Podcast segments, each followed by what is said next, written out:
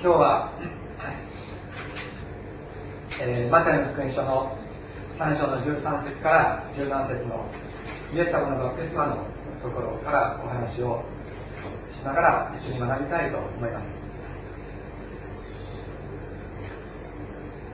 イエス様の公の活動は洗礼者ヨハネからバプテスマを受けるところから始まりました今日はそのイエス様のバプテスマの意味そしてその時天から聞こえた神様の声の意味をご一緒に考え学びたいと思います、えー、聖書の箇所を読みます。さてイエスはヨハネからバプテスマを受けるためにガイラヤからヨルダンにお付きになりヨハネのところに来られた。しかしヨハネはそうさせまいとして言った。私こそあなたからバプテスマを受けるはずですのにあなたが私のところにおいでになるのですか。ところがイエスは答えて言われた。今はそうさせてもらいたい。このようにして全ての正しいことを実行するのは私たちにふさわしいのです。そこでヨハネは承知した。こうしてイエスはバプテスマを受けてすぐに自ら上がられた。すると天が開け神の御霊が鳩のように下って自分の上に来られるのをご覧になった。また天からこうつける声が聞こえた。これは私の愛する子。私はこれを喜ぶ。この歌詞の最初の部分の状況をちょっと思い浮かべてみたいと思います、えー、ヨハネがバプテスマをしていた授けていたのはユダヤのアラノというところです。でイエス様はガリラヤ地方からここまでいらっしゃるわけですけども3日ぐらいの時間をかけて道のり、えー、そのぐらいの道のりを歩いてやってこられました。すぐそこでやってるからと言って来られたわけじゃなくてヨハネがバプテスマを荒野であの授けてるっていうのを聞くわけですよね。聞いてそしてまたそれをイエス様は知ってそして3日間歩いていらっしゃるわけです。よほど明確な意識がなければ目的意識がなければそういうことはなさらなかったかもしれません私たちみたいにあそこで何かやってるかちょっと行ってみようかという感じでいらっしゃったわけではないと。じゃあどういう目的があったんでしょうか。ヨハネがこの時語っていた教えというのはこの間もお話しましたけども立ち返りなさい。神のところに帰ってきなさい。天の支配が近づいたから。このように叫んで人々が神様に立ち返るべきこと。そして今までの罪を告白しバプテスマを受けて新しい心で新しい生き方を始めること。そういうことをヨハネは迫っていましたしかしイエス様はヨハネのところにバプテスマを受けに来られたわけですけれどもそれまでの罪を告白して新しい心で神様の塔に戻って生き始めると言っても聖書はイエス様についてはそういう必要のない方だったと言っています。聖書はイエス様をについて罪が犯した罪を犯したことがないと言っています。ヘブル書の4章の15節には次のように書いてあります。私たちの大祭司は私たちの弱さに同情できない方ではありません。罪は犯されませんでしたが全ての点で私たちと同じように試みに遭われたのです。罪は犯されませんでした。また第一ペテロの2章22節にはキリストは罪を犯したことがなくその口に何の偽りも見出されませんでしたと言っていますだからイエス様にはヨハネに私はこういう罪を犯しましたって言って告白していく罪はありませんでしたし神様がイエス様と共におられましたから神様のところに立ち返るという必要もなかったです。もう初めから一緒にいるわけです。じゃあどうして神ご自身であったイエス様がバプテスマを受けなければならなかったんでしょうか？それは私もしばらくずっと分かりませんでした。であのその分からなかったのは私たちこの疑問は私たちだけの疑問なのではなくて洗礼者ヨハネが抱いた疑問でもあったんです。洗礼者ヨハネもなんで自分がイエス様にバプテスマを授けなきゃいけないか分からなかった。彼はバプテスマを受けるためにやってきた人々が本当にバプテスマを受けて新しく生き始める決心があるかないかということを聞いていました。そしてそのテストに合格した人にだけバプテスマを授けていたヨハネはであのここで人々は自分の罪を告白しヨルダン川でヨハネからバプテスマを受けていたとありますけれどもその罪を告白しというのは口に出して外に向かって告白するというそういうギリシャ語の言葉が使われています。でそれはヨハヨハネに向かってこう言ってたということだったわけです。でですからイエス様がヨハネのところにやってこられた時もヨハネはおそらく聞いてるんです。あなたは何でバプテスマを受けたいんですか？あなたの罪は何ですか？あなたはこれからそれらの罪を捨てて新しく生きていく決心がありますか？ことをヨハネは聞いてるはずなんです。イエス様。そうするとでもイエス様の答えを聞くとですねあこの方には罪がないってことは分かるヨハネでこの方神のそばにおられる方だ。いやむしろ私の方があなたからバプテスマを受けなければならない。私の方こそあなたに向かってあなたに対して罪の告白をしてあなたがバプテスマを受けなければいけない。それそういう関係じゃないですか。なぜ私があなたにバプテスマを授けなければいけないんでしょうか？逆ですよ。というふうにヨハネは言ったわけなんです。だから 3, 節3章の14節にしかしヨハネはイエスにそうさせまいとして言った。私こそあなたからバプテスマを受けるはずですのにあなたが私のところにおいでになるのですか？と言っているのはそのことを意味しています。しかしイエス様は全ての正しいことを実行するのは私たちにふさわしいのですとお答え。になっていますここのと少し分かりにくいので説明しますけれどもここで正しいと訳されている言葉は義という言葉。です正義の義という字ですけれどもこれは正しい行いということではありません。聖書が義という時それは救いということと一体となった救いということと一対の言葉でセットのこと。なんですね。それで神様から与えられる関係の正しさというのが私たち罪ある人間に救いを与えるというのが神様の義だというのです。つまり神様が義正しい義ということを実行なさい。その時私たちの罪は許され私たちは救われるのだというのです。ですからこのために全ての正しいことを実行する。つまり義を実行するため。神様の義がこの地に実行されるために私はバプテスマを受けるんだ。私があなたからバプテスマを受けることは神の義がこの地に表されるために必要なことなんだ。神の救いはその民の上に注がれるためにこれはなさなければならないことなんだ。だからバプテスマしてほしいとイエス様はヨハネに言うのです。イエス様が表された神の義それはどのようなものだったでしょうか？それは第2コリントの5章21節にの言葉をここに引用していますけれどもそれをご一緒に読んでみたいと思います。第2コリントの5章21節の言葉ご一緒にお願いします。神は罪を知らない方を私たちの代わりに罪とされました。それは私たちがこの方にあって神の義となるためです。もう一度お願いします。神は罪を知らない方を私たちの代わりに罪とされました。それは私たちがこの方にあって神の義となるためです。罪を犯さなかったイエス様が罪を犯した者として十字架に罰せられ呪いの木にかけられ地獄の底にまで落ちていかれました。そのことによって私たちが神の義と義となったのだと言っています。罪のないイエス様が罪のある者のバストの呪いをその身に受けて私たちを自由の身とするこれをあがないと言います私たちはイエス様の十字架によってあがなわれましたこの方によって私たちは神の義となったのだというのです。私たちは弱いものです失敗が多いです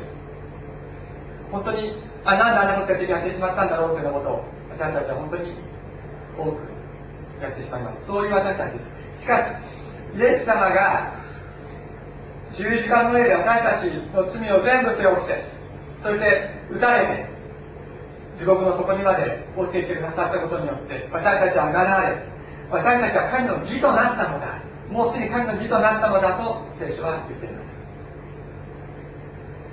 イエス様の生涯イエス様の存在は自らを含め最も謙遜なもの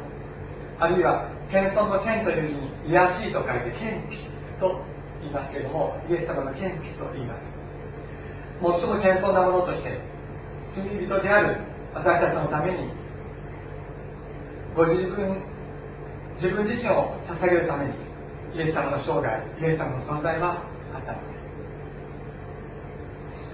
イエス様がヨハネからバプテスマを受けになったのは全人類が犯した罪全人類が犯す罪をご自分の罪として告白し全人類を新たな存在として生まれ変わらせるための取りなしの祈りをするためだったんです。イエス様はヨハネからバプテスマを受ける時に自分の罪を告白したのではなくて父なる神様全人類のこの罪あの罪この罪の全てはこれは私の罪です。イエス様は神であられた方だったのに私たちと同じになって同じレベルまで下がってくださって罪ある人間と同じレベルに下ってそしてこの罪はあの罪は全て私の罪なのです。どうぞこれをお許しくださいと祈ってくださいそしてどうぞ彼らを新たなものとしてくださいというのがイエス様のバプテスマの祈りだったのです。するとその時天が開いたと聖書は言っています。イエス様の謙遜の祈りに応えるように天が開きました。天が開いて天に蓄えてあった神様のご計画がこの地上に移される。天が開くことによってのみ神様の御心がこの地に実現されていくのです。天と地これが確定された切り離された状況それを生み出したのは私たち人間の人の罪です。しかしイエス様が自らを低くして謙遜のバプテスマを受けられた時にそれは天を開く力がありました。イエス様が謙遜によって人の罪をあがなうという救い主の実像を表さ表された時それは天を開く力があったのです。イエス様がバプテスマを受けられたのは謙遜なものとして全人類の罪を自分の罪として父なる神様に告白しこの罪をどうぞお許しくださいと祈ってくださった。その謙遜の祈りによって天が開いたのです。その謙遜によってイエス様の謙遜によって私たちを救う神様の技が始められたの。です人の罪によって引き裂かれた天と地これをつなぐのがイエス様のバプテスマでした。まさにイエス様の謙遜こそ天を開く力神様の御心をこの地に実現させる力だったのです。天はこの時だけ一瞬開いたのではありません。イエス様が謙遜によって神の義を実行なさる。その御業を行うこと自体が天を開くという働きだったのです。イエス様は開いた天から精霊が鳩のように自分の上に下ってくるのをご覧になりました。謙遜なものとして自らを癒しくなさった癒しくなさったイエス様を父なる神様が溢れるように精霊によって満たされたのです。ここに謙遜と神様から与えられる精霊の満たしの関係を見ることができます。イエス様の謙遜が天を開き天から溢れる平和の精霊がイエス様に注がれたのです。17節。また天からこう告げる声が聞こえた。これは私の愛する子私はこれを喜ぶ。私たちが神様に対して持っているイメージはどのようなものでしょうか？皆さんは神様にどういうイメージを持っていらっしゃいますか？いかめしい顔をしていらっしゃいますでしょうか？感情を荒らさない方でしょうか？それとも喜んでおられるでしょうか？聖書がここで語るのは喜ぶ神様。です神様は人と一緒に喜ぶことを何よりも大切にしておられます。皆さん聖書の中に喜びとか喜ぶってことは何回ぐらい出てくると思います647回647回も出てきます神様にとって喜びはその本質の表れです愛が神様の本質の表れであるように喜びは神様の本質の表れです。この神様が私たちに喜びを満たそうとしておられるこのイエス様が謙遜によって贖い主救い主としての実存を表された時の神様の喜びはどんなものだったでしょうその大きさと豊かさを本当に知りたいと思います。神様はイエス様がご自分の子としての本質を表されたことを本当に喜ばれました。イエス様はまだ宣教を始めてもらず誰にも福音の言葉も語らず誰も癒さずまだ何もしてない。んですただ謙遜の本質を表された謙遜こそ神の子の本質です神様はこれをお喜びになったのです全人類の罪を自分の罪として告白し許しを請う謙遜なご自分の子イエス様を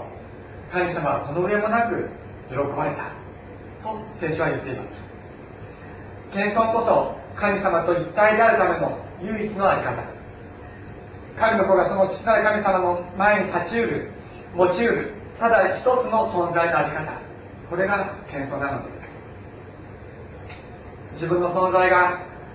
ただ神様だけに依存していること。自分の全てが神様のためだけに存在していることを神様本当にそうですと言ってうなずき自らを低くし神のための贖いのために自らを低くし全く低くし祈り続けるイエス様の生涯。ここに父なる神様は無限の精霊を注ぎ無限の喜びをイエス様と分かち合われたのです。これによってイエス様の贖いの生涯贖いの交渉涯が公の生涯が始められました聖書は言います。ガラテア書の3章26節とローマ書の、えー、8章の14節というのがを、えー、そこに引用しておきましたので皆さんご一緒に、えー、読みたいと思います。ガラテア書の3章26節、えー、皆さんでご一緒によろしくお願いします。あなた方は皆キリストイエスに対する信仰によって神の子供です。もう一度。あなた方は皆、キリストイエスに対する信仰によって神の子供です。続けて、ローマ書の8章14節よろしいですか？じゃあお願いします。神の御霊に導かれる人は誰でも神の子供です。あなた方は人を再び恐怖に陥れるような奴隷の霊を受けたのではなく、ことしてくださる御霊を受けたのです。私たちは御霊によって、あら、父と呼びます。もう一度、神の御霊に導かれる人は、誰でも神の子供です。あなた方は、人を再び恐怖に陥れるような奴隷の霊を受けたのではなく、ことしてくださる御霊を受けたのです。私たちは御霊によってあら父と呼びます先ほど神の子であるイエス様を父なる神様は本当に喜んでくださった。喜ばれた。とありますけれども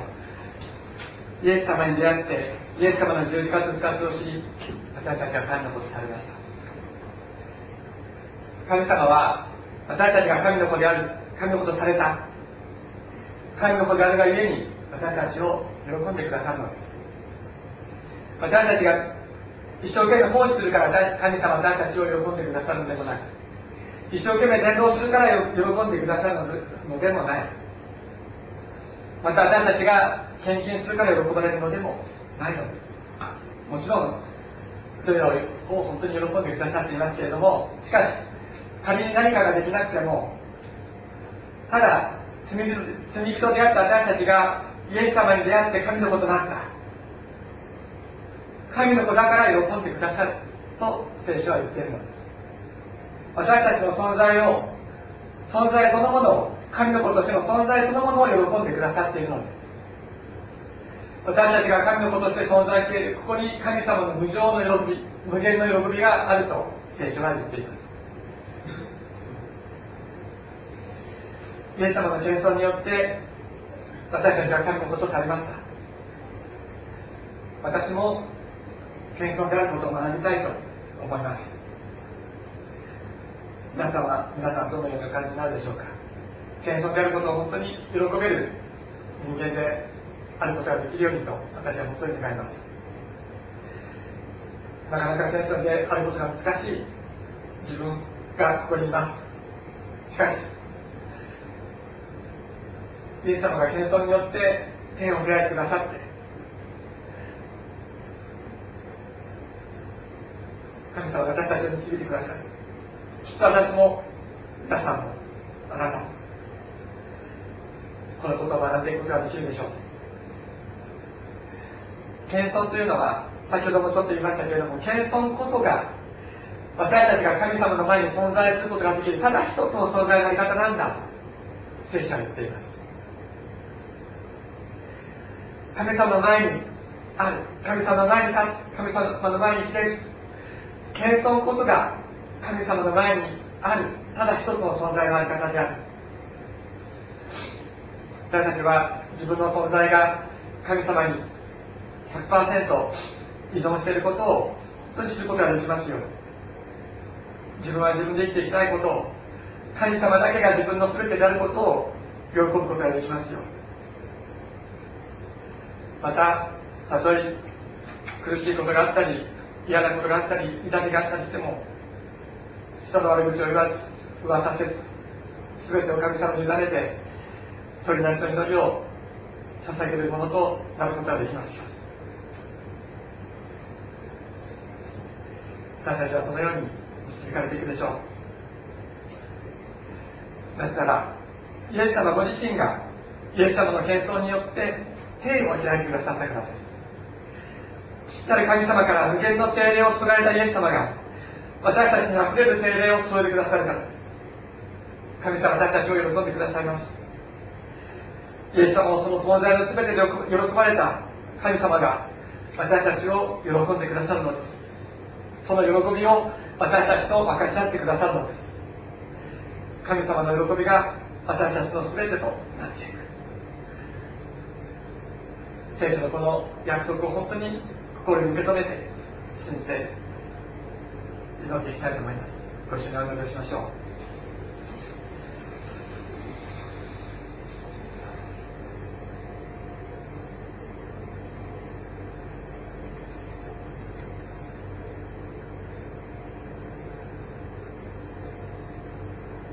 天のお父様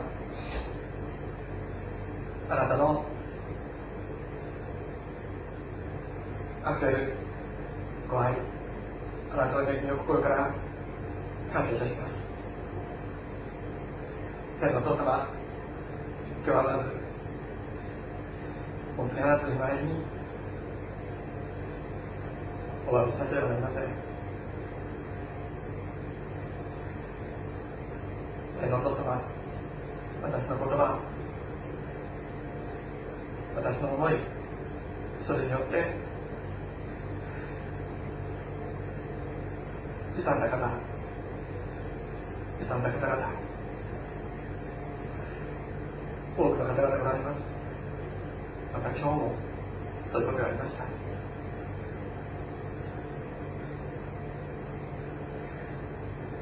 主をどうぞお許しください。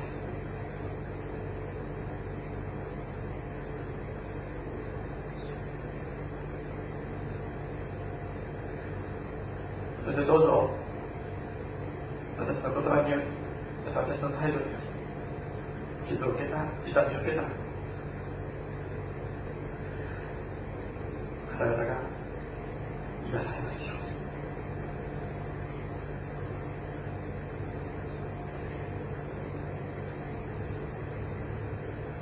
天のお父様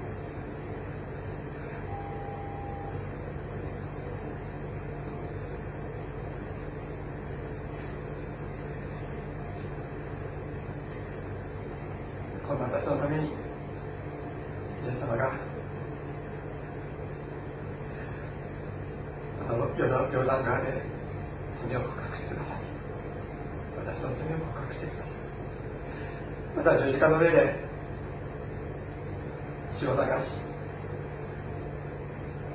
あがなってくださいました。ありがとうございます。天のお父様こんな私なのに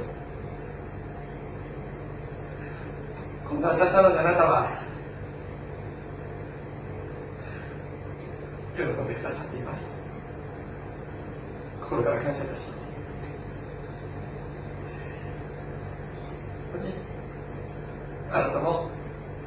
天にある喜びを本当に受けて天のお父様たちもイエス様の謙遜をいただいて謙遜のものとなることができますよどうぞ導いてください。天のお父様どうぞ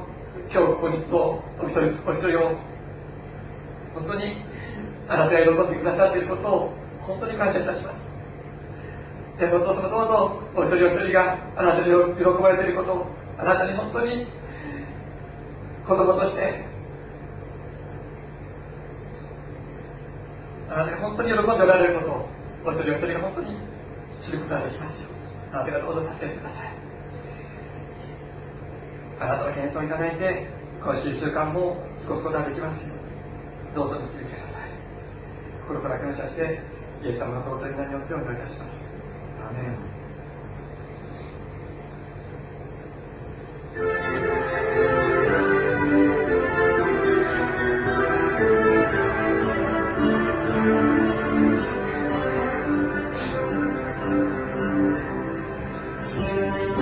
Krishna.